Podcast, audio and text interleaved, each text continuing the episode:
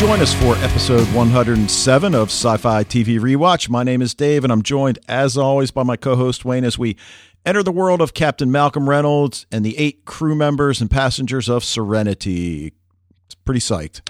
Yep, definitely have been looking forward to doing this for a while now, though there, you know, obviously there's some controversy out here about this, Dave. I didn't realize so. Yeah, and we'll address that in a few minutes. Uh, as tonight we begin our discussion of season one, or as Wayne would prefer, the season only Season of or just Joss season. Whedon's or just season of Joss Whedon's space western Firefly, starring Nathan Fillion and Gina Torres.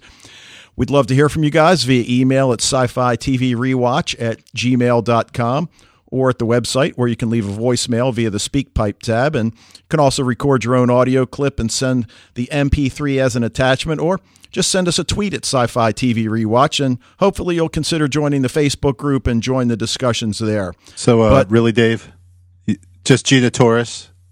Gina Torres, you just you, you left out you left her out purposefully. You do this to hurt me, man. No, no, no. I figured I'd do a different one each week. Nathan Fillion and Well, this is the first one. You know, like this is just the first one. I know. Nathan Fillion and Summer Glau. You know, how hard would that be to say? Okay, well now I've got you mad at me, but uh, I understand. But you know, as you alluded to a second ago, we got quite a bit of listener feedback this week, and there is a common thread. So why don't we go ahead and start off with Kimmy? I definitely agree with you about the uses of Dark Angel rights. Nothing's been done, but we know that money can still be made. For example, Dark Angel goodies in Europe can go up to $50 for just a pocketbook. And I saw worse. Actually, there's one thing to do with the rights shut down Dark Angel FanVid. Compared to back in the day, I saw almost all the tribute videos go, and YouTube channels struck uh, struck down, including my first channel that went down. Thanks, Fox.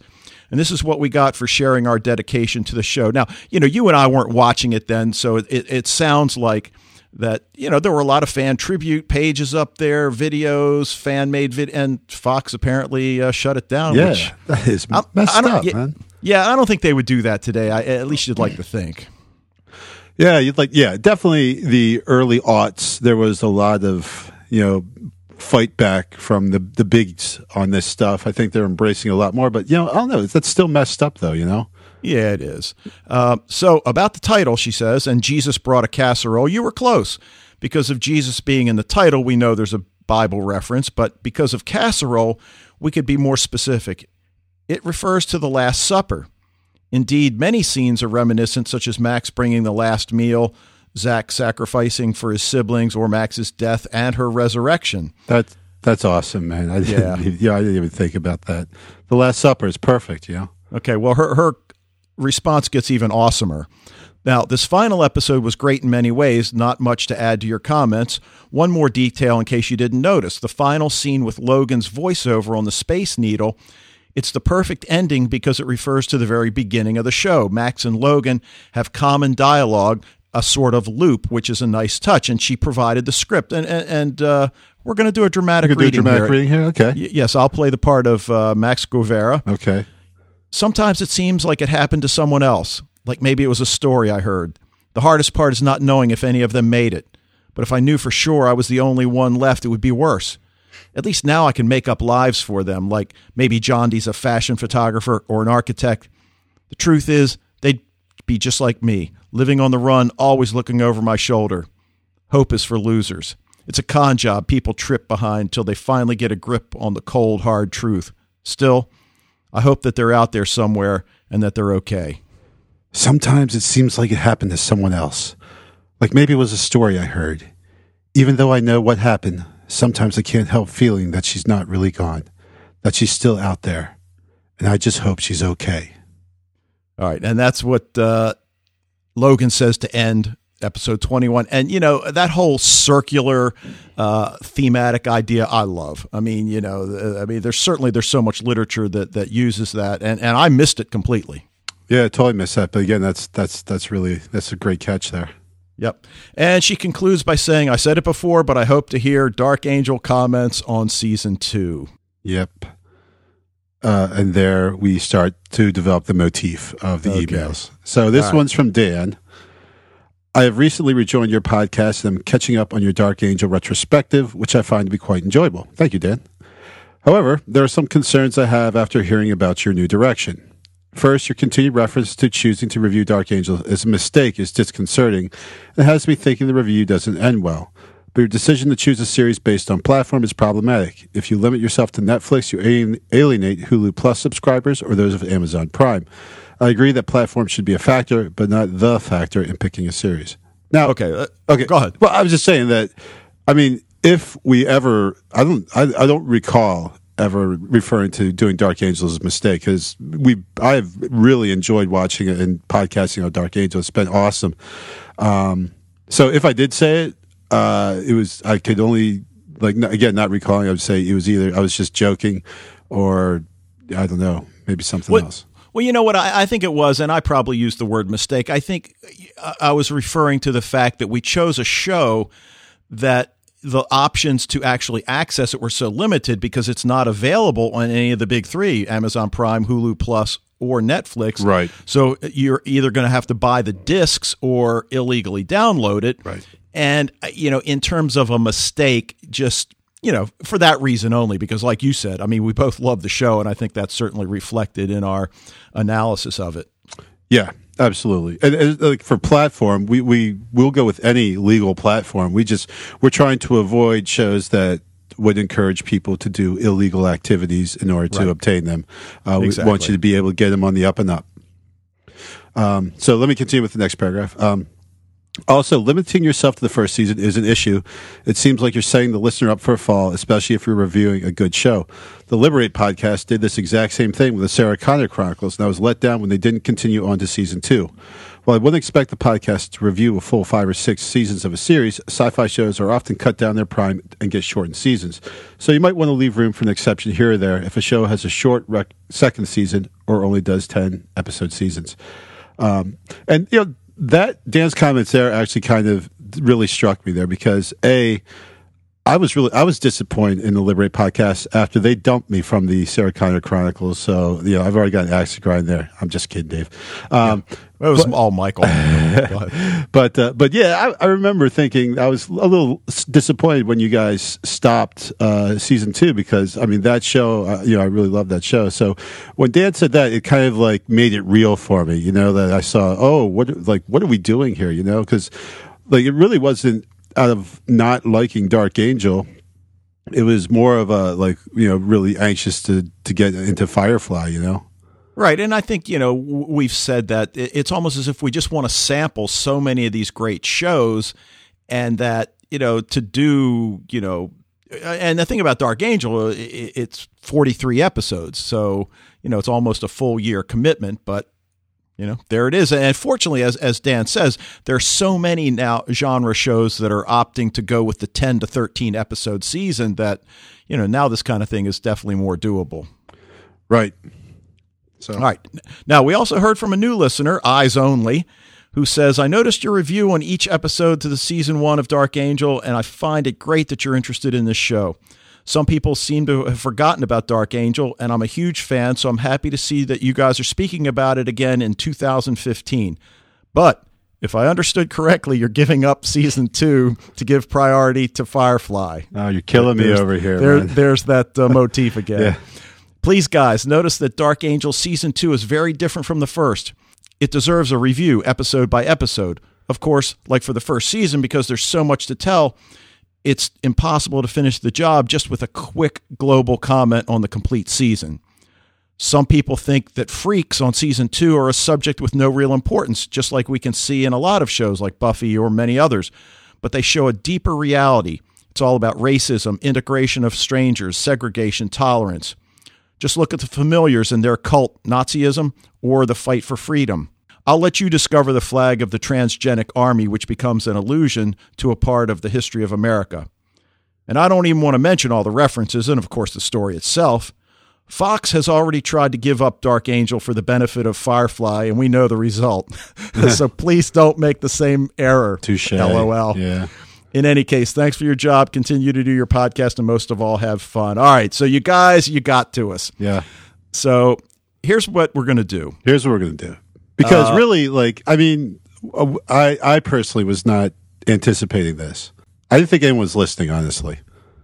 So for people to like be really, like really hardcore about, we want you to do season two and everything, you know, I'm like that. That's, that's touching, you know. Absolutely. I mean, really, you guys don't know how much that means to us. So, uh, you know, we, we still want to do Firefly. We are going to do season two of Dark Angel. So what we're just going to do is just alternate them week by week. And, you know, as we get more time, because as I think most of you know, we're teachers and we have a little bit more free time in the summer. I mean, who knows? Maybe we'll be able to step up the pace here and there. Yeah, la- lacrosse season is winding down. So, yeah. Right. But regardless, we are going to next week look at Dark Angel season two, episode one. For sure. All right. So, uh, we got a lot to talk about, though, with Firefly tonight. So why don't we jump into it? This is episode one, entitled Serenity Parts One and Two. Written, created, directed by Joss Whedon. The whole who, shebang. Exactly. And listeners, obviously, I would hope, know him from Buffy the Vampire Slayer. Angel, which is a Buffy spinoff, Dollhouse, which is also kind of in our, uh, you know, on the short list of things to do in the future. You're getting then- closer. Yeah, and then of course Marvel, uh, the Marvel Avengers Just movie. two little movies he made. Yeah, the Avengers, yeah, made a couple Age of dollars. Ultron. Yeah. Uh, and then this episode aired Friday, December twentieth, two thousand two. Now, again, hardcore Firefly fans know that of the fourteen episodes that were produced, three of them didn't even air on Fox. That you couldn't get them until the DVD set came out. And we mentioned last week that Fox aired them out of order, and obviously we're going to start with the order that Joss Whedon intended, so that there are 14 episodes, even though episode one, which we're going to talk about tonight, is a two hour long episode, it's still only considered one episode, not two. Right. Um, yeah, I mean, the story of how bad Fox effed up on Firefly is the stuff of legend, right? I mean, it's it's it's like freaking someone hearing the Beatles play and say, "Eh, you know what? They're just not that good. I'm I'm not going to sign them." You know, which probably I'm sure happened, you know, and everything, or or you know, someone looking at the Mona Lisa and say, "You know what? Let's just no, it's no good. Just stop stop painting it now." And then uh, we also want to mention that there was a, a feature film entitled Serenity, which was released September 30th of 2005. So Great film. Uh, yep. So why don't we just jump into it? The opening scene, and, and there's so many great things to say about this this show, but we're in the middle of a firefight during the Battle of Serenity Valley, and we see Sergeant Reynolds. Zoe and the squad fighting off the alliance. So right away we've got that, you know, almost that kind of Star Wars tie-in. You know, here it's the alliance, and clearly right away we establish that they're the big guys, they're the bad guys, and and, and Sergeant Reynolds and his team, they're the little guys. Right, and there's that iconic shot that uh, ends up showing during the opening credits of the first time we see Mal uh, kind of jumping from one side of that little, you know, from one side of the rock to another as he runs toward the camera. That's just awesome. Yeah, yeah, and, and you know, so we get to see him as a leader, you know, cajoling his squad, who's clearly outnumbered. Later, offers support to one of the guys that's shell shocked and tells him, "We are just too pretty for God to let us die." And you know, he is asked by Zoe if he thinks that they can do it. He responds, "Do you even need to ask?" And you know, he grasps. I don't know if you noticed it. I didn't notice it the first few times. He grasps a medal that's hanging around It's his a neck. cross, dude. Okay, uh, and that's what I assumed. It was some sort of religious medal, and and I bring that up obviously because of the later scene, yeah, which we'll talk about, where Book asks him if he can say a prayer. You can if as long as you don't say it or something like that, right? Yeah, as long as you don't say it out loud. Yeah. So well, we see like here. I mean, obviously, this scene was really meant to show the contrast of how much his character has changed. Um, here he is, optimistic. Let's go get him. Don't give up. Rah rah rah. He's got the cross that he kisses when he's talking to Bendis. Not only does he say we're not, we can't die because we're too pretty, but he says we're just too pretty for God to let us die. So Yeah. this is a guy who obviously is very religious. Right, and, Right. and what has happened to cause this? Well, you you, know, th- see it in his face as as they're standing there, as they're watching the Alliance ships roll in, and he realizes that the fight is done, that they've lost, and the look on his face is just this kind of mixture of of horror and disappointment and Is he blaming God at this point already? well, I think probably Yeah, I think it's this starts to you know like what comes to him eventually that he, obviously he's had years of kind of probably living rough, trying to live outside of the alliance to not become part of the mainstream, and uh, you know after a while it's kind of you know rubbed on him. Okay, and, and you know you mentioned that that poignant scene as he stands there. And, really, he would just receive the order that they were to surrender, lay down arms. And now he's watching these Alliance aircraft landing in the valley. And we get the first inkling that, you know, this show might be a little different because it's this Western music that's right. playing. And it is really cool. Yeah, great theme song written by Joss yep. Whedon, right? Yep. So we fast forward six years later, and we see these guys wearing pressurized spacesuits, and we recognize uh, Nathan Fillion, who who plays Reynolds, uh, Adam Baldwin, not not that Adam, not the Adam Baldwin from yeah. the not the Baldwins. Right from the douchebag Baldwins. Uh, no, plays, no, no. No, he plays a character named Jayne, and then Gina Torres, who plays Zoe, who we saw with him in the Battle of Serenity Valley, and they're on a salvage mission, which appears to be some sort of derelict Oh, you know, I'm, I'm, sorry. Just one thing. Did you notice how, as he's watching the ships roll in, uh, Bendis, the guy who he was trying to say, "Hey, come on, man, we're too pretty to die," Bendis dies. I didn't notice. Yeah, that. they're standing. It's like in the the the. It starts playing the music, and you just there's like shooting, and Mal's just standing there, and Bendis is right next to him, and all of a sudden Bendis gets hit.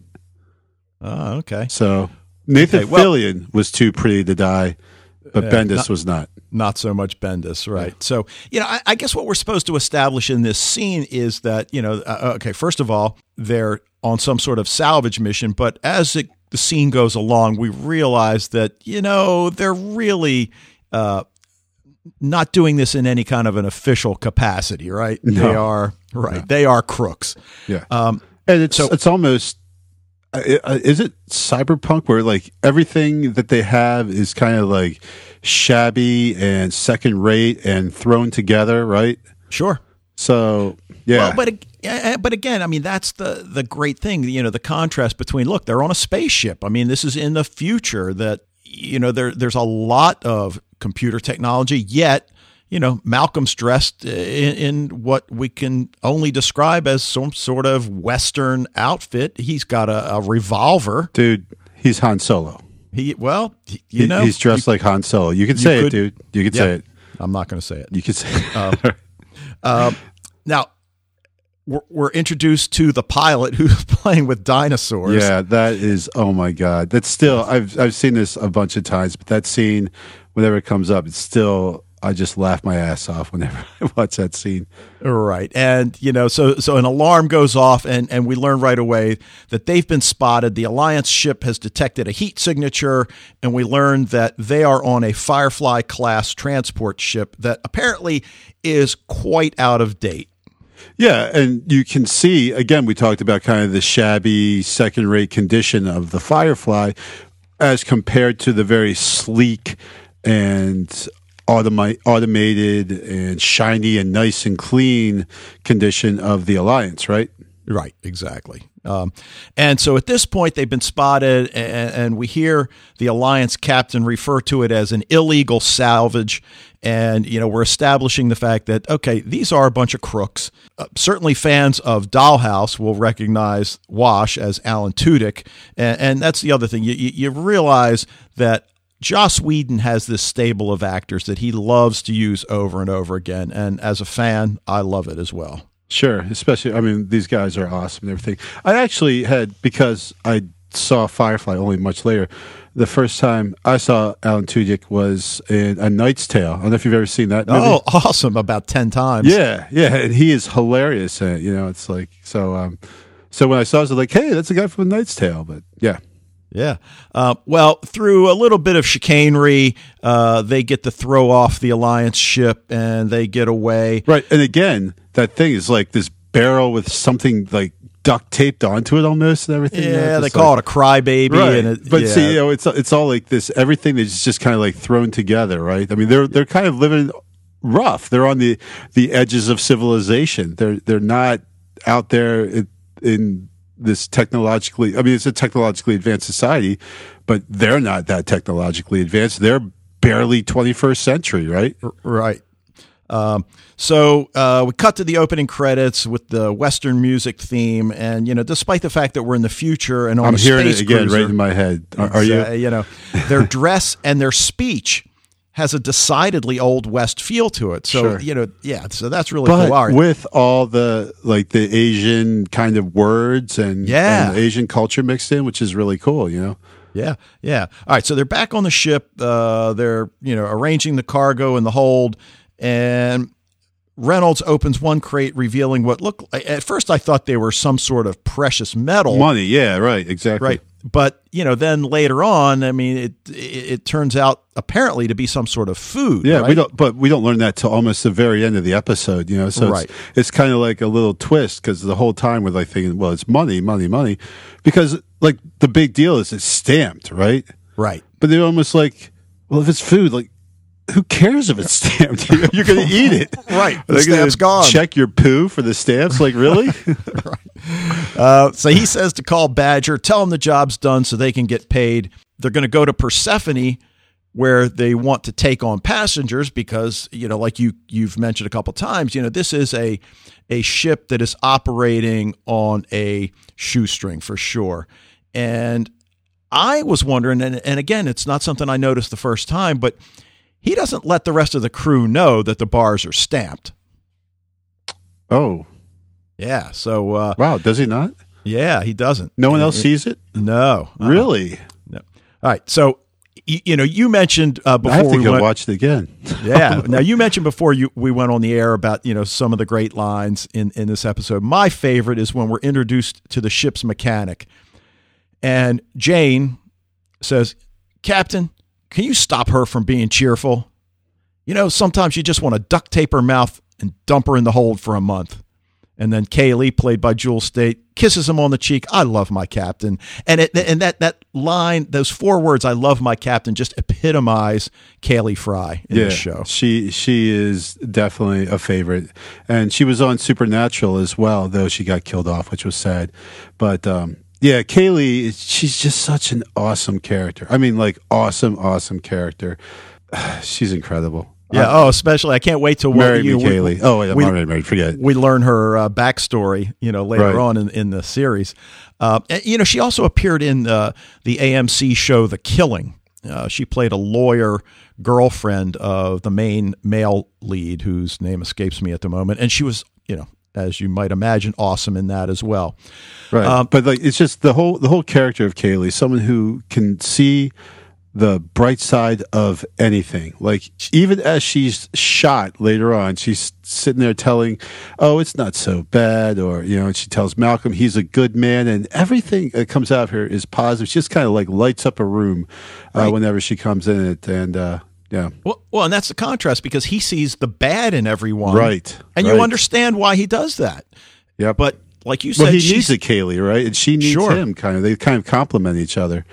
But he is super, super protective of her. I think he recognizes a her kind of. I mean, you know, she has the innocent nature, but she's not innocent, right?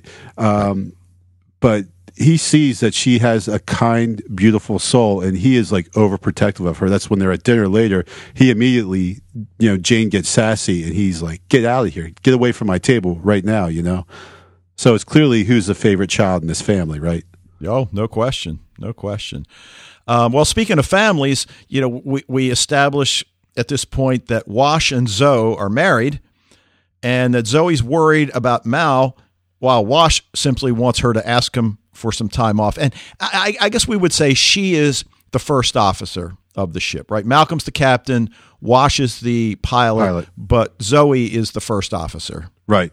right? And and she would be Spock. right, Spock about ten times more badass, but yes, Yeah, Spock. well, true. Um, though Spock is pretty badass. Don't get me wrong, but Right. Zoe, come on. And, and this is always this is a relationship that is, of course, at first a little befuddling, right? Yeah. Because Zoe's a soldier, she kicks ass, she's awesome. And as far as we can see, Wash is a goofball who plays with dinosaur toys.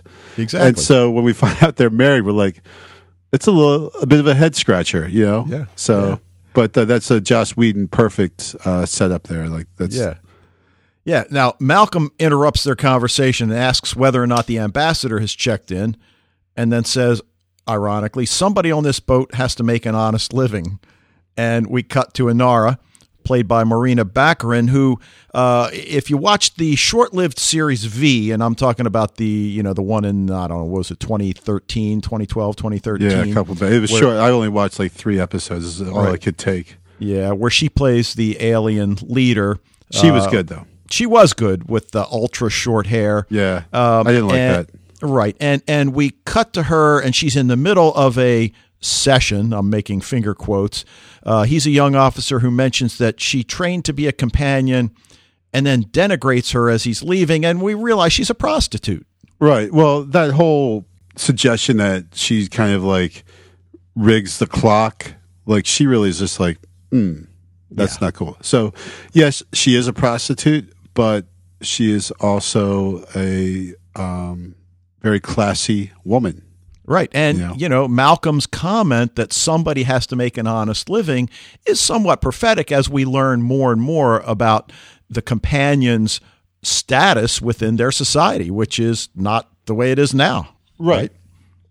but, so, but uh, you know, you can, I- you know, I think there were times like in the old west where, um, you know, there weren't a lot of women out there. So prostitutes, you know, while again, the you know the general morality maybe looked down on on, on their job, they had a certain kind of status.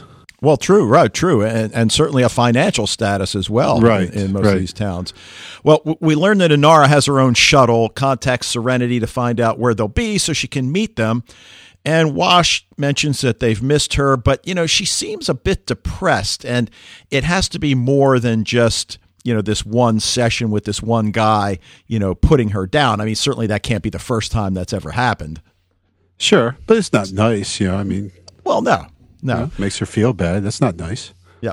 So we're on Persephone. They're going to meet her at the Eavesdown docks. And, you know, from the air, it's got the appearance of like a 25th century city with these huge stylized buildings, you know, something we'd see out of, uh, you know, uh, you know, like Buck Rogers in the 25th century or something like that. But then on the ground, Yeah, not so much. yeah, it's like this street bazaar. You got horse-drawn carriages, and then you know you mentioned uh, the, you know the Asian you know verbiage that works its way into the the language. There are elements of the Middle East. Asia sprinkled in with 21st century technology, and you know, amidst all this, Serenity lands, and you know what they're trying to do is pick up some paying passengers, but it's also evident that the ship's got some mechanical issues that at this point they cannot afford to fix. Right. Yeah, we get very much the sense that this is on the frontier, right? This is out on the edges of civilization. It's very wild west. Anyway, you know, I mean, but it, it's it's out there on the edges. There, we don't we see the law there, we see the alliance there, um, but there's also a lot of not law happening, right? In the form of one of the greats in genre, one of the all-time great actors, Mark Sheppard as Badger. Yeah, yeah, he was in Battlestar Galactica, right? Yep. And he's in big part in Supernatural right now. See, Oh. that's why you don't realize how awesome he is because he's got a huge role in Supernatural. He's been on for a long time.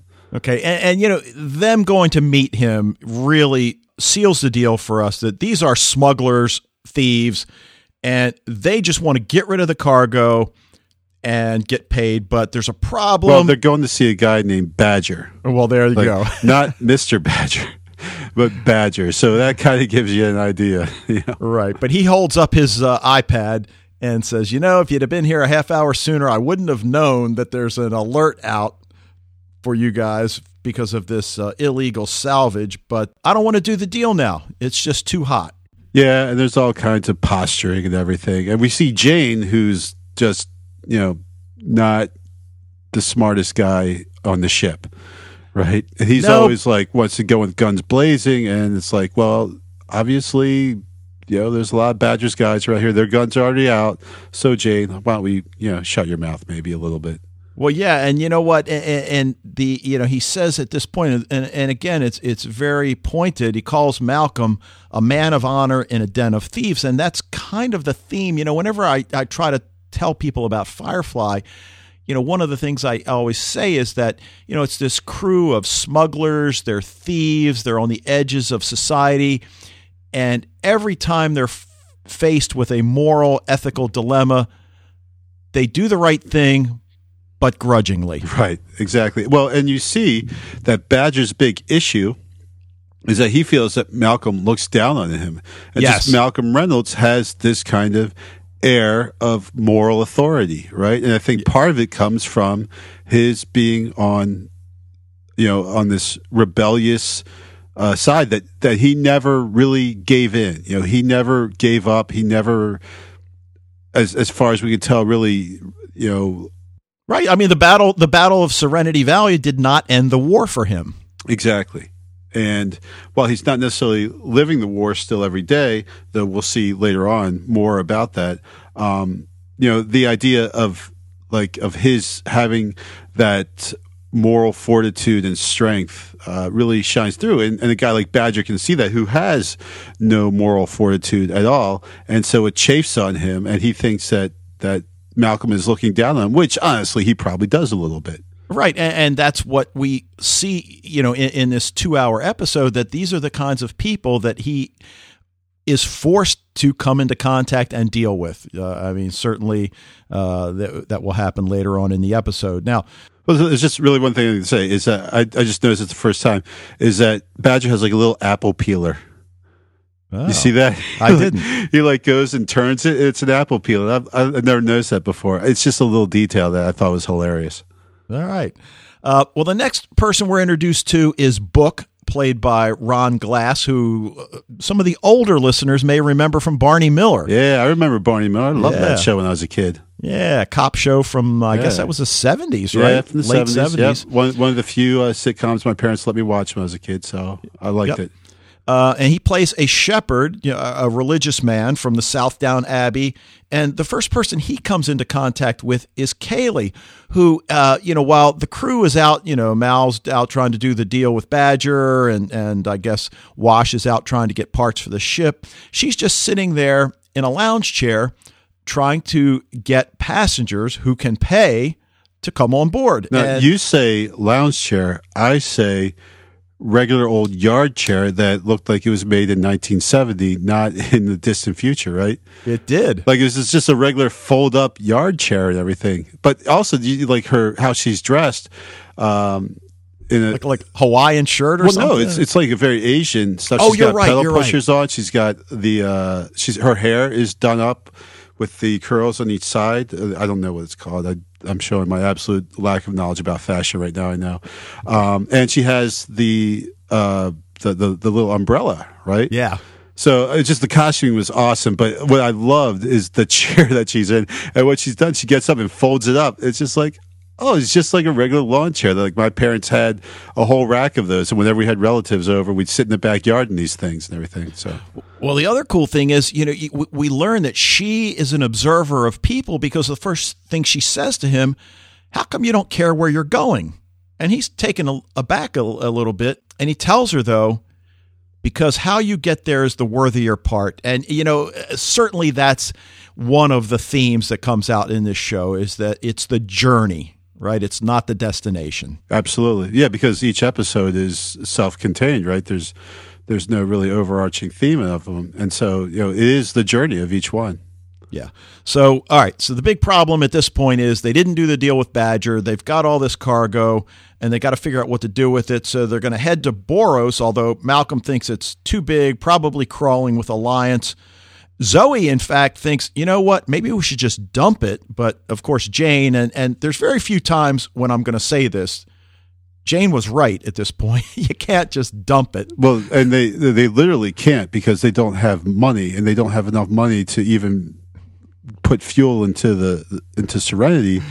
So yeah, they absolutely have to unload this stuff. Right. And again, Jayne's classic line. Uh, let me see here. Uh, 10% of nothing is uh, nothing. Nothing.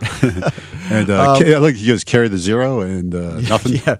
I'm really So- surprised Jayne even knew that much math to talk about carrying the zero, but I don't think you carry the zero anyway, right? So that's actually pretty bad math. Yeah, true. Um, but at this point, you know, they mentioned thinking about the border planets, and Patience name comes up, Zoe reminds him that, you know, Patience shot you, Malcolm, but, well, you know, well, yeah, a bit. Yeah, but he seems to be okay with it, doesn't hold a grudge. And this is the first time, though, we hear the mention of Reavers, Yeah, who might be the scariest people that we haven't seen yet. exactly, and that is right. I mean, we we ultimately do see them. Do we see them in the show or just in the movie? Yeah, wow. I guess we'll. I, can't guess we'll We'll discover find that as we go along. But um, but yeah, they are. I mean, how can it's it's so absolutely masterful how they did that of the Reavers. We never see them at all. We just see their ship.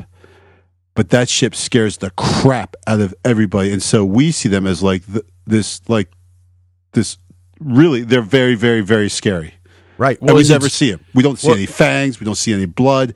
Nothing like that. The horror of the Reavers is just done through seeing the characters' reactions to them, and that's it's just awesome. Well, right, and later on, I think it's Zoe that that says to uh, Simon, you know, who who you know, i i you know, he just thought the Reavers were you know myth stories told around a campfire. I think he says, and she goes through this thing, you know, well, you know, they'll kill you, then they'll you know Well, they'll- your, they'll rape your you to flesh. death. Right, rape you to They'll death, skin you, flesh. skin you, and then uh, use your skin for their clothing, and if we're lucky, in that order. Right? Yeah. So, uh, all right. Well, the crew all board Serenity, and it, this is the first time we meet Simon, played by Sean Maher, uh, and he's wearing this suit, dark glasses, and you know it does have that Western feel to it. Yeah, but he also looks really suspicious too. He right? does indeed, and it, it- part of it's the glasses, uh, and he's one of the two passengers along with Book. Um, you know, so Jayne wheels in this large, elaborate cargo crate, which Simon instructs him to be careful moving. And you know, we now have a boat full of citizens on top of our stolen cargo. So he tells Mal, Inara docks. Let me guess, we're in a hurry. So this is her, not her first time with Serenity. Yeah. Well, I also like how uh, uh, this is, you know, Malcolm can't totally get rid of that eternal optimist we saw in him in Serenity Valley because Zoe's like, we can't take on all these passengers. They'll find the cargo. And, and Mal's like, well, no, they won't. And so he asks why. He just goes, cuz. right. You know? it's just like because I really don't want it to happen, so it won't. You know, so that that optimistic young man we saw in Serenity Valley is not completely gone. Yeah. One of the relationships that, that I find most fascinating is the one between Inara and Shepherd Book. And, and she's introduced to him as ambassador, and he thinks she's a government official and he's ready to, you know, I, I guess offer her whatever, you know, recognition she's going to, she deserves. And we hear all these snickers, and he asks why they're laughing, and Mal tells him she's a whore. Yeah, which is wow. Yeah, and then Kaylee corrects him, companion, and you know, obviously we're very uncomfortable at this point, and, and, and, you know, Book's caught off guard. Inara is hurt and leaves for her quarters with Kaylee by her side. So there's obviously that relationship between Kaylee, who, you know, again is so cheerful. It's almost like we wouldn't expect her to be that close with Inara, but clearly they are. Yeah, well, everyone loves Kaylee, right? I mean, it's Yeah. just like they, if she wants to be around them, they they're totally willing to because she's just, like I said, she's just this bright, shining light wherever she goes, and she's wonderful to be around. Yeah. Um, but just Mal Mal's treatment of Inara is absolutely reprehensible, right? Yeah, It's just it is awful, and you know, and he's almost like smirking and laughing because a uh, he's able to make both Inara and Book extremely uncomfortable. Now we, we see in this episode and and the the sexual tension between Mal and Inara will be they'll play off of that throughout um you know the whole rest of the series short lived as it is. You know we really start to see it. Now we don't really get it at first because he's just downright rude to her and we're like why is he so rude to her? And then we start to see oh well he he digs her. But Yeah. but she's a prostitute and he can't have her so he's probably resentful she's resentful his you know it's just a big mess Yeah, I mean, and that does come out in a in a scene that we'll talk about uh, later on in the episode. Um, you know, when when Kaylee was trying to get Shepherd Book to come on board as one of the passengers, and she asks him, "Can he pay?" He's, You know, I got a little cash, and uh, he has this box, and so now we, we see this scene with Kaylee. Call it the Pulp Fiction effect, right? They open up the box, you don't know what's in it, but it's obviously something astounding. She opens the box, and we're not sure. You know, what it's like. You see her eyes light up, and then Right. it's she pulls out a strawberry, and then when she takes that, I mean, that was pretty sensuous scene, I must say. Yeah, you think Yeah, a little Uh, bit. right. So yeah. So if you didn't like Kaylee before, after that scene, you are going to line up to marry her, right? Right, exactly. And then we find out in you know in the very next scene when we're in the dining hall and everybody's together for the first meal that Book has apparently brought fresh vegetables and and and I guess for some fresh fruit. And clearly these people have been living off of protein bars or whatever it is they eat but certainly not fresh meals. And you see the plate of uh, sliced tomatoes going around. And then there's that scene Captain do you mind if I say grace? Book asks. Oh, you say that out loud, right?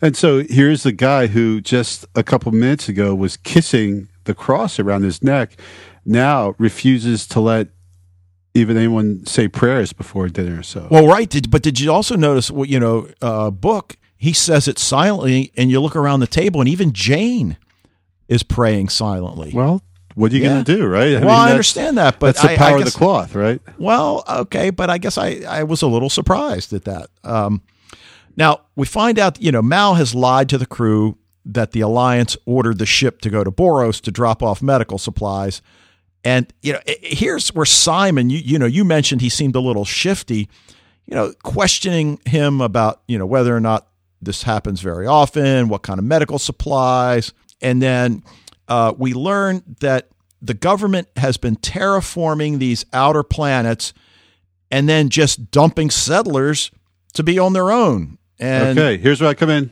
Yeah. I'm going to do a quick Project X interruption here for terraforming because actually I'm going to do a little shout out to uh, Josh and Chuck of the Stuff You Should Know podcast.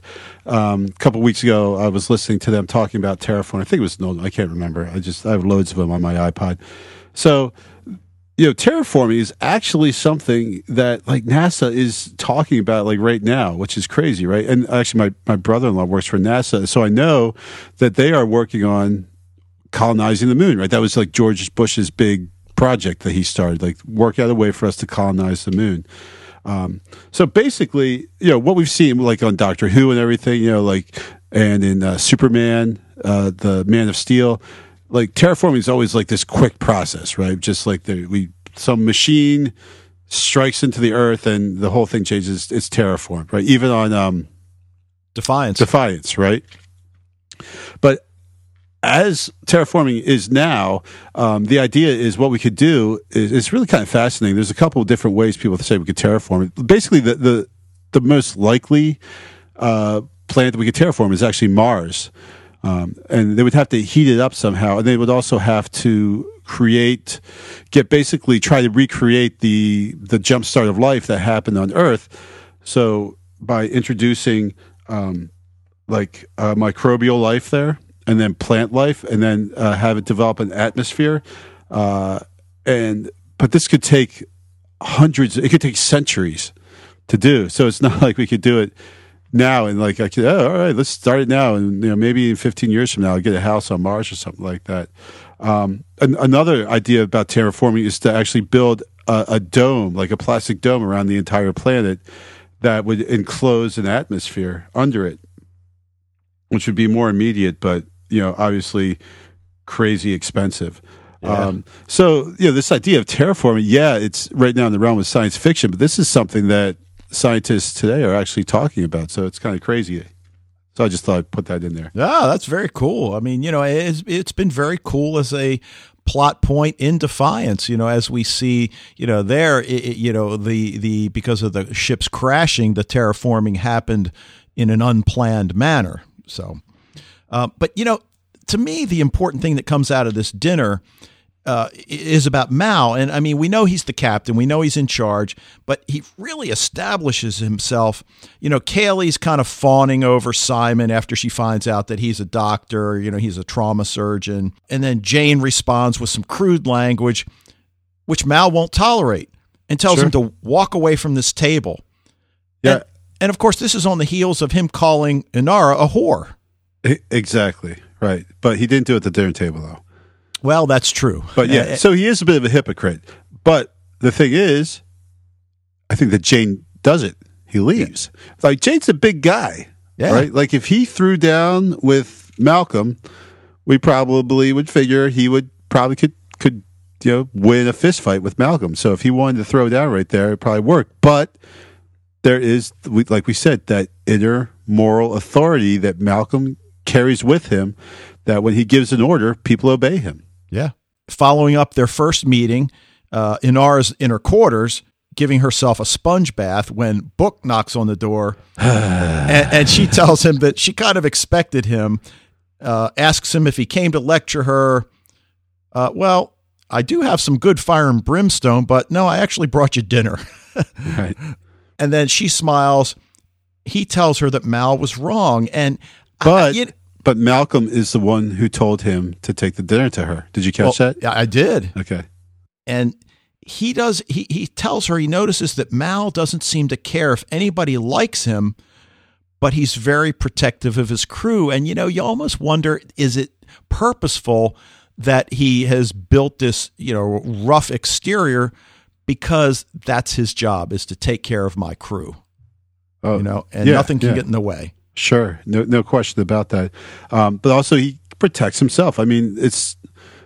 I'm not comparing like losing a war to being dumped in a relationship, but it's almost like after that when you are much more guarded. And and again, we know he's someone. Well, we, we learn later, but we assume right now that he is someone who never really gave up the fight, and so he's probably had to keep you know his feelings and emotions close to his chest. You can't go around saying, "Hey, I'm still with the rebels and f the alliance," right? Because you know, as we see, the alliance is kind of everywhere. Yeah, yeah. Uh, well, speaking of the alliance everywhere, suddenly Wash calls for Mal. They've got a mole on board. Somebody apparently sent a signal from the ship to the Cortex, which I guess is supposed to be like the internet of the future. And Malcolm thinks immediately it's Simon. He finds him in the cargo bay near that crate, slugs him, pulls a gun on him. Book comes in, tells him, You got the wrong man. And then we see this other guy that we didn't really even pay attention to. I mean, we saw him walk on board at the beginning. Right. Now he's holding a gun on Malcolm. Yep. And Malcolm, as long as well as us, thinks, uh, they're done. Yeah. But no, Simon Tam, you are bound by law to stand down so that he's there for Simon, not Yeah, for Mal and- and, and, the crew. And Mal's like, "What? The doctor? Hey, hey, is there a reward?" You know, like you know, he just assumes that the, the Fed is there for him, and when he realizes he's there for for Simon, he's just like, "Oh, okay, oh, all right, that's that's fine." Yeah. You are carrying a fugitive. I think I believe your story about carrying medical supplies. And, you know, Book tries to defuse the situation, but, you know, as more people enter the hold, the, the, the more confusing the whole situation becomes. And then suddenly, the next thing you know, Kaylee gets shot in the stomach. Yeah, well, Dobson is such an a hole, man. Like, just overall, he's just a, a real, real jerk. Yeah. And uh, I, I mean, you see, he's probably like really kind of a bad agent because he gets flustered easily. He should be controlling this situation, and he has no control over this situation at all. Right, right. You know, and he ends up shooting someone. The most innocent person in the freaking room is the one who gets shot. Yep. Uh, and then, interestingly, Book is the one that subdues him. Uh, We see Kaylee's in bad shape. I mean, she's got a she's got a gut shot, and Jayne, of course, wants to kill the guy, but Book won't let him. You know, kind of establishing himself as more than just simply a man of principle. He also can handle himself a little bit physically. So, um, you know, Still gets his ass beat pretty bad later, though. Right. Now, they're trying to move Kaylee, and Wash tells them they're being hailed by an Alliance cruiser and to prepare for prisoner transfer, which we assume means Simon. Simon tells Mal to change course, with th- which then precipitates a flurry of orders. Mal wants him to help her, but tells him, you know, he's going to turn him over to the feds. Inara tells Mal to change course, and then he barks at her, Don't you ever tell me what to do. Yeah. And okay, so I kind of get the idea that there's a little history between these two. Yeah, a little bit. Yeah. And then Kaylee cries out, Everybody's so angry. yeah. Why is everyone so mad? Yeah. right. And, That's you know, so that's so Kaylee. I love her. well, yeah. And, and, you know, Mal makes the decision to run, which seems to be a good one. Fortunately, Simon is a trauma surgeon. Surgery's over, and Inara and Mal want to know what's going on. Uh, goes in to look in Simon's crate, and Jayne tries to restrain Simon, who wants to stop Mal, kicks open the crate, revealing this glass chamber with a naked girl curled up in some sort of stasis state. And I love Malcolm's response. Huh? Yeah. Um, I still remember the first time I saw that, and I just remember thinking, what? Yeah. That was, I think, the last thing that I thought was going to be inside there would, would be another person. That just blew my mind. Yep. And and that's how part one ends. Right. Bam. So- Part right, one so- done. See you Yep. next week. All right. So suddenly, River, the girl in the crate, played by Summer Glau. Summer Glau, who we've mentioned once or twice on this Maybe podcast over the last three years. She wakes up, climbs out of the chamber naked, and freaks out. Uh, Simon tries to comfort her. She does recognize him. And then the scene alternates back and forth between Simon tending to her in the medical room and him explaining to the crew the background of his and her tale, which I thought was really masterfully done by It, it was Whedon. awesome. Well, you know, Joss Whedon is Yeah. a master. It really just makes your heart bleed when you start. The more you learn about the relationship between Simon and River, the more your heart just aches for both of these characters. And we start to see that here because everyone just assumes it's something salacious, right? Yes. Oh, you got a girl, a naked girl in a box. Well, what's the deal with that, dude? Were you some kind of pervert? And then we learn it's his sister, and the way he goes up to her and he holds her and cradles her, and how protective he is of her. It really is just, you know, it's it's uh, very very emotional how how that happens. Right. And, you know, as we learn her story that at 14, she voluntarily went to this special government school, but after a time, through coded messages, she begs him to get her out. And, and he says it took two years, but here they are. And he doesn't know if she's going to be okay because he doesn't know what they did to her. And, you know, you, you can't help but make the comparison between what happened to Max and the other Manticore kids. Sure, yeah, absolutely. They might have ripped off Dark Angel blatantly, right? Yeah, well, I'm not saying that, but I'm just saying, yeah. Um, all right, so now what? But, but, the, but the, that being said, we could say that Joss Whedon, quote unquote, rips off a lot of different genre types and show types and movie uh, cliches, not cliches, but tro- not, I don't even want to say tropes, but he borrows from a load of genres to make Firefly. And that's part of like why it's so great, uh, the, the part of the show. Um, the one thing about the the story uh, of of River's backstory is how she was this really advanced kid, as uh, Simon says. She, um, you know, I'm gifted. I graduated from med school by the time I was like 18 or whatever. So I can't remember what he said, but you know, my sister makes me look like a blithering idiot, and and they wanted the most challenging. You know, we looked at a lot of schools, and we wanted the one that was most challenging for her. And you just kind of think about how like like parents today, you know, always kind of like pushing their kids, or parents always, I guess, not just today, but you know, like pushing your kids and wanting them to be the best, and and you know, and so doing these, and and that's ironically that is what that's that's River's downfall, right? Is Sure. that- that desire to be challenged to to be better to be you know everything she can be Right, when it was really just a ploy on the part of the government to get these gifted children to somehow use them in some way. At this point we don't we know don't know how. yet, right, yeah. Right, uh, but uh, you know, as far as Malcolm Reynolds is concerned, okay, we got you know now what? Well, we got to get rid of this cargo. We're going to go to Whitefall. They're going to meet Patience and then just get out of town. And it, it, it's not really clear whether or not anybody believes Simon's story. I mean, certainly you know, Jayne seems somewhat dubious about it. You know, you mentioned the the salaciousness of the you know of it, and that's not it at all. Obviously, they're brother and sister. And then Simon asks Malcolm, you know, well, what's going to happen to me and River? Well, if Kaylee pulls through, you get off at Whitefall. If not, you get off a little earlier. A little earlier, right? Yeah, and the the crew. It's funny how the crew argues over this, and once again, Malcolm has to assert his authority. Right, I'm the Yeah. captain. There's there's no this isn't a, a democracy. Yeah. I mean, Wash asked, can we maybe vote on this whole murdering issue? Right. You know? No. And like uh, no, there is there's no vote. This is a ship. I'm the captain. What I say goes. Bam, right there. Right. And then Inara, you know, mentions that they wouldn't last a day in Whitefall and that if they get off, she's leaving. And then Malcolm says, "Well, you know what? That might be the best for you, you know, best anyway.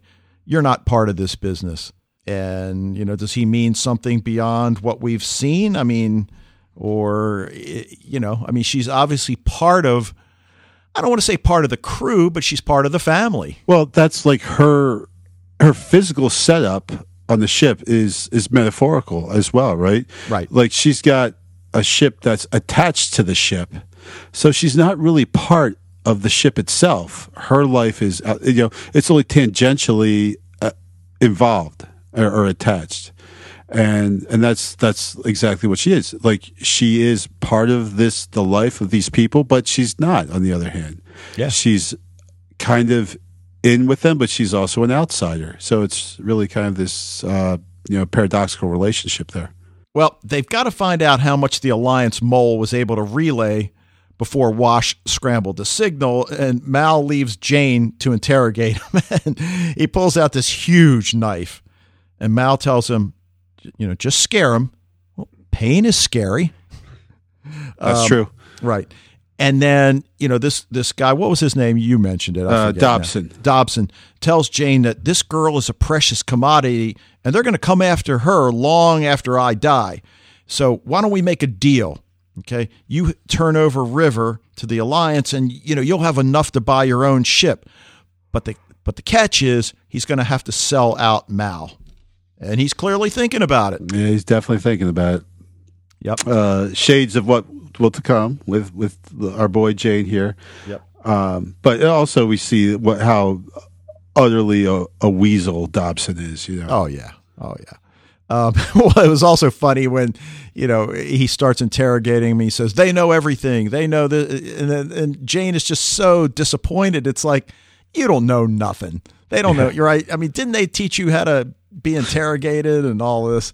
Um, he's a bad, like I said, he's he's bad at what he does, you know. Like, but Jayne is so disappointed. He's Exactly. like, ah, so looking forward to cutting you up, and ah, man, All right. Well, the next thing that happens, I mean, it, it causes the crew to freak out. And we mentioned the Reavers before. Wash detects a small non alliance ship that's approaching, but what gets his attention is that the radiation readings indicate that they're not using core containment, which leads Malcolm to believe that they're Reavers. And as he makes that announcement to the crew, it's obvious that they're all terrified. And, and like you mentioned before, it's just a mere mention, and we haven't even seen them yet. that those are some scary dudes right there. That just the, the mention of their name, um, you know, like Keyser Söze, Voldemort. Like there's Oh, only yeah, a yeah. couple characters in all of the lexicon who just the mere mention of their name causes instant fright. Yeah. Yeah. Yeah. Uh, all right. Well, Mal goes down to medical. Kaylee wakes up. And the conversation, you know, because she knows Malcolm and, and tells him it was nobody's fault. You just have to have faith in people. And, and you know, like you uh, mentioned, you know, earlier, that's her, you know, having faith in people. And that's part of his, you know, part of his character flaw, I guess, is that he doesn't. But you know, he doesn't, but he does. You know. Well, true. like he he has a very gruff exterior and he definitely is a cynic to the core but there is something about him that still has some compassion and humanity he hasn't lost his humanity you know that's still fully there but um you know right. but, but he is the, a, a very hardcore cynic Yep. All right. Now, the next scene. I, look, I, I went in watching this. I didn't know anything. I mean, I'd heard about Firefly, and I'm not even sure what it was that prompted me to watch it when I when I did watch it finally. But you know, I mean, I don't really know any of these actors. So we cut to Inara's shuttle, and she's given Simon some companion immunization packs, which you know she says you know hopefully they'll help because while Malcolm tells Simon that you know our our, our medical bay is, pretty well stocked, I mean you never know exactly what that means.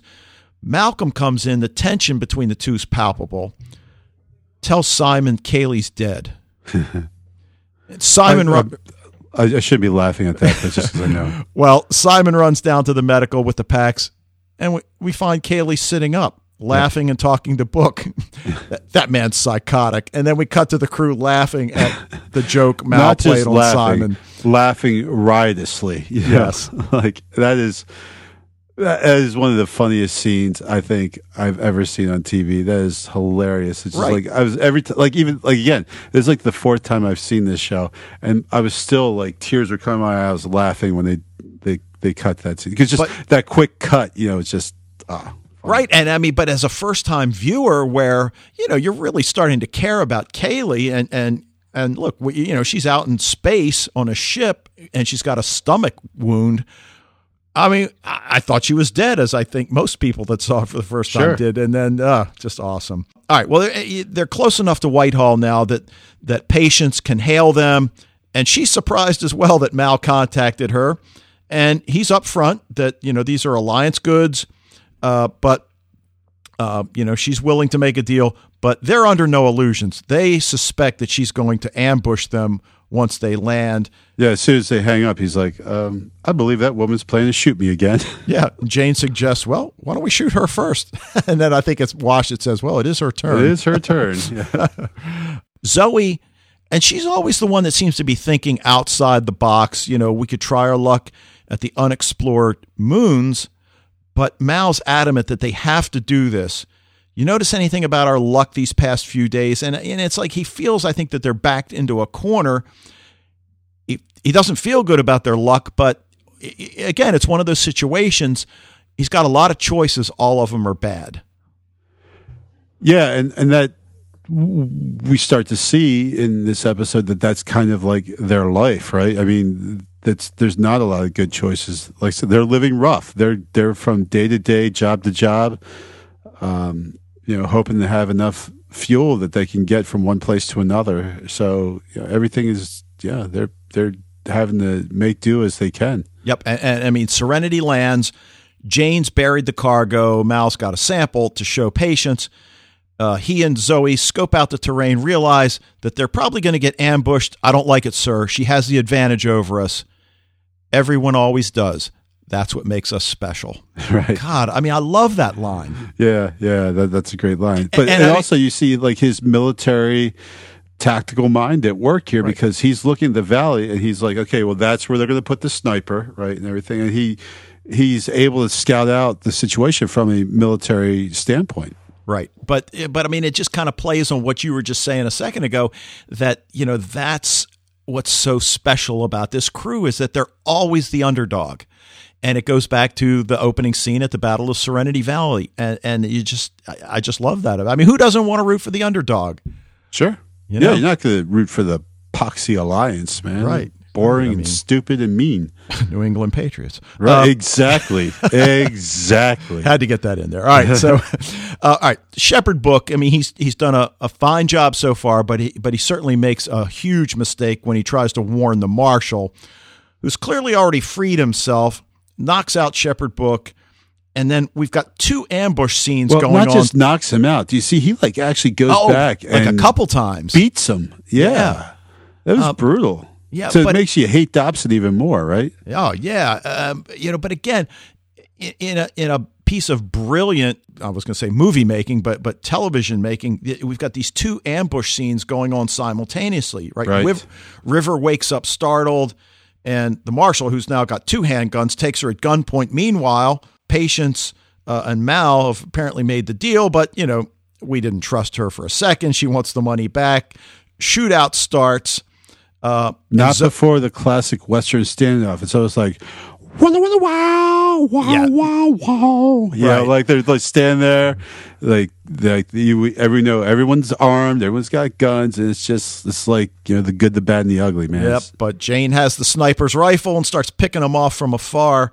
Zoe does get shot in the chest, although uh, I think at that point, I think after Kaylee survived, we figure, all right, she's hopefully got a vest on, which of course she does, you know. But Kaylee, Or maybe she just got shot a bit, like uh, Malcolm did. right? yeah, right. Um, but then back on Serenity, Kaylee gets word to Simon that he has her, and of course that that means Dobson has uh, River. All right, so you know Malcolm and the crew win, and he's got the opportunity to kill Patience, but again, he's a man of honor. All he wants to do is take what's due him and go on his way. And they're getting ready to leave. Jayne informs him that Wash called, that the Reavers followed them and are approaching. And, and of course, and again, it's one of those situations, and I get it. It's, I think they did a, a, really tremendous job with the pilot introducing nine characters. You know, right. this overarching scene with the Alliance uh, colonizing the, these places through terraform, all you know, all of this, as well as throwing in the Reavers. So it's as if they're going from one catastrophe to another.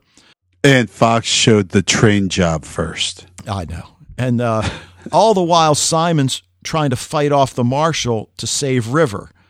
Um, so you know, while they're fighting, you see, you see River cowering in fear behind some crates. Simon gets the gun, holds it on him as the marshal tries to reason with him.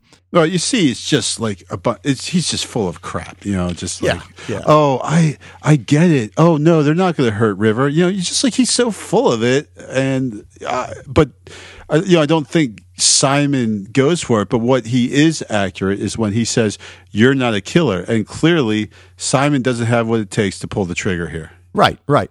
However, when the crew returns from the deal with Patience, they get on the ship.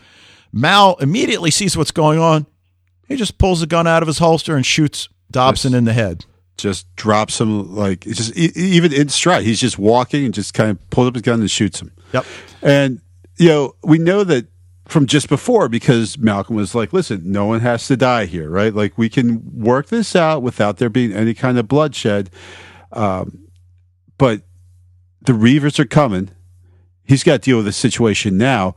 They had to freaking ride to the ship on horseback. Yeah. Right? Like yeah. we're freaking out because the Reavers are coming and they have to ride on horses to get there. I mean, it's crazy. It's the future. Don't they have land speeders or something, right? Well, but and and that's the beauty of it. It's and you know what? Not to get away too much, but it's one of the things I've read about Joss Whedon who apparently is going to be leaving the Marvel franchise. Uh, I don't think he's going to do the next uh, Avengers no, movie. No, he's not. And, and, that I've read that he said he would like to get back to a situation where he's creating a world that that you know, like he created the world of Dollhouse, the world of Buffy, the world, you know, uh, uh certainly of Firefly. So, boy, that that would be very cool. But you know, in in the last couple minutes here you know, they're preparing for evasive action. Mal comes in upon Inara, tells her to ready her shuttle, take the civilians, and she tells, you know, now we've suddenly got this this really maybe tender is overstating it. No, no, I think okay. I, I, I, the word I put in my notes was touching. Okay, that she says, but they'll kill you. He puts his hand on her shoulder, and you know we see what the real source of their hostility is that he likes her. Right yeah, know? exactly. And we we probably I can't remember at first, but I probably suspected it as I watched it. But now we totally see it that he really does like her, maybe even loves her, wants her to get to safety. And they have that moment where it's been just hostility between them the whole episode, but now then there's this, as you said, tender. I think was a, very apt word yeah. to and, describe and, it. And that's what just blows me away. Yeah, because anybody that's a Nathan Fillion fan is, I'm sure, a Castle fan, and we have the exact damn thing in Castle. I mean, finally they wrapped it up by about season six or so, but uh, you know that same kind of, you know, just, yeah, and just, maybe just tell had, her had had Firefly gotten six seasons, maybe it, it would have happened there. You know. Right. But it doesn't even happen in the movie though, which is I'm sorry, spoiler there, but yeah, yeah, yeah. Well, to escape the Reavers, they pull a crazy Ivan, which is just I guess basically slamming on the brakes and going the other way. Yeah, it's right out of Hunt for Red October, right? Yeah. Oh, right. Yeah, which actually that's like the second uh, submarine movie um, reference here because when they're waiting for the Reavers to pass by them, they just they shut everything down and they just sit there as oh. they watch it go by. And like every submarine movie ever has a scene where like the guys in the submarine have to shut everything down and just be super quiet as the enemy battleship goes overhead. Because if the enemy, enemy battleship pings and hears them, then they're screwed because they're going to drop depth charges on them and everything. So it's like the exact same intensity as the Reavers went by, and now we see a Crazy Ivan straight of Hunt for Red October. Which had a Baldwin in it. Yeah. Oh, good call. Yeah. Okay. All right. Well, Inara is tending the book's head wound, and you know, to use your word, touching. He asks her, "Is this what life's like out here?"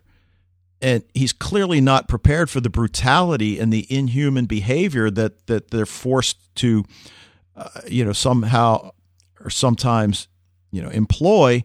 And fighting back tears, he tells her, "I think I'm on the wrong ship." You know, and And Inara says, you might actually be on exactly the right ship. Right. And I think we all know that because he's going to be the one that's going to provide that balance. Um, Yeah. uh, now, River tells Simon that she never thought he'd come for her. Then we cut to Jayne telling Mal that they need to dump River and Simon because the Alliance will never stop pursuing them. Uh, the second statement that came out of Jayne's mouth that I agree with, which certainly is true.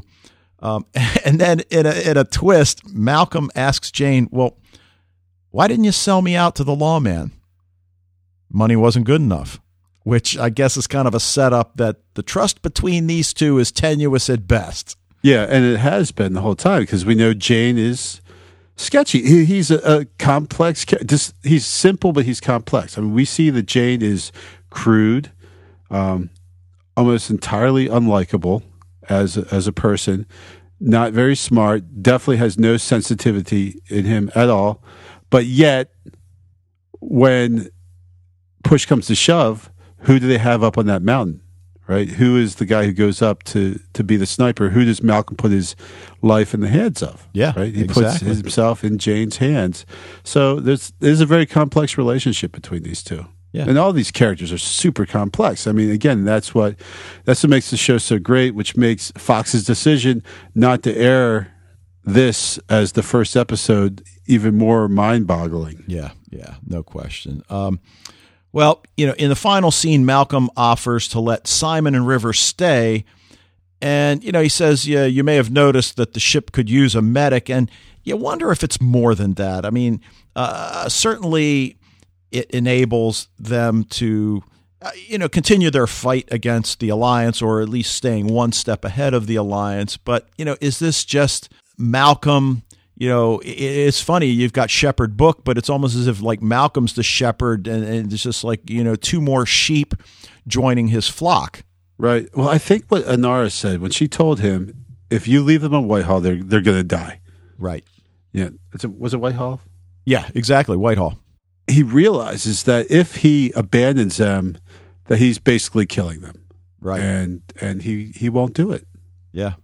Um, so, where are we headed after this episode? You know, obviously, it, it appears that Serenity is just going to be trying to stay one step ahead of the Alliance in their pursuit of River and Simon, but we don't know why the Alliance wants River so badly. All right. I mean, his little story about how she's gifted, okay, that's all well and good. We believe him, but what is it? How much how much of a loose cannon is Jayne, and you know we were just talking about the relationship he has with with Malcolm, which is like you said, complex at best. How's Shepherd Book going to cope with this new life? Um, you know, I mean, those are just some of the possible storylines. You know, it's it's hard to talk about possible storylines without thinking about the ones that that weren't or what could have been. But um, you know, that's what they have set up here is just they, they set up a completely different world, uh, a group of very complex and fascinating characters. You know, and a situation where they can go anywhere or you know everywhere and anywhere that they want to. Yeah, as long as they can put gas in the tank. Right, exactly. Which doesn't always happen, right? Does not always happen. So, uh, ah, well, anything else you want to say about this one? No, I think we've said plenty.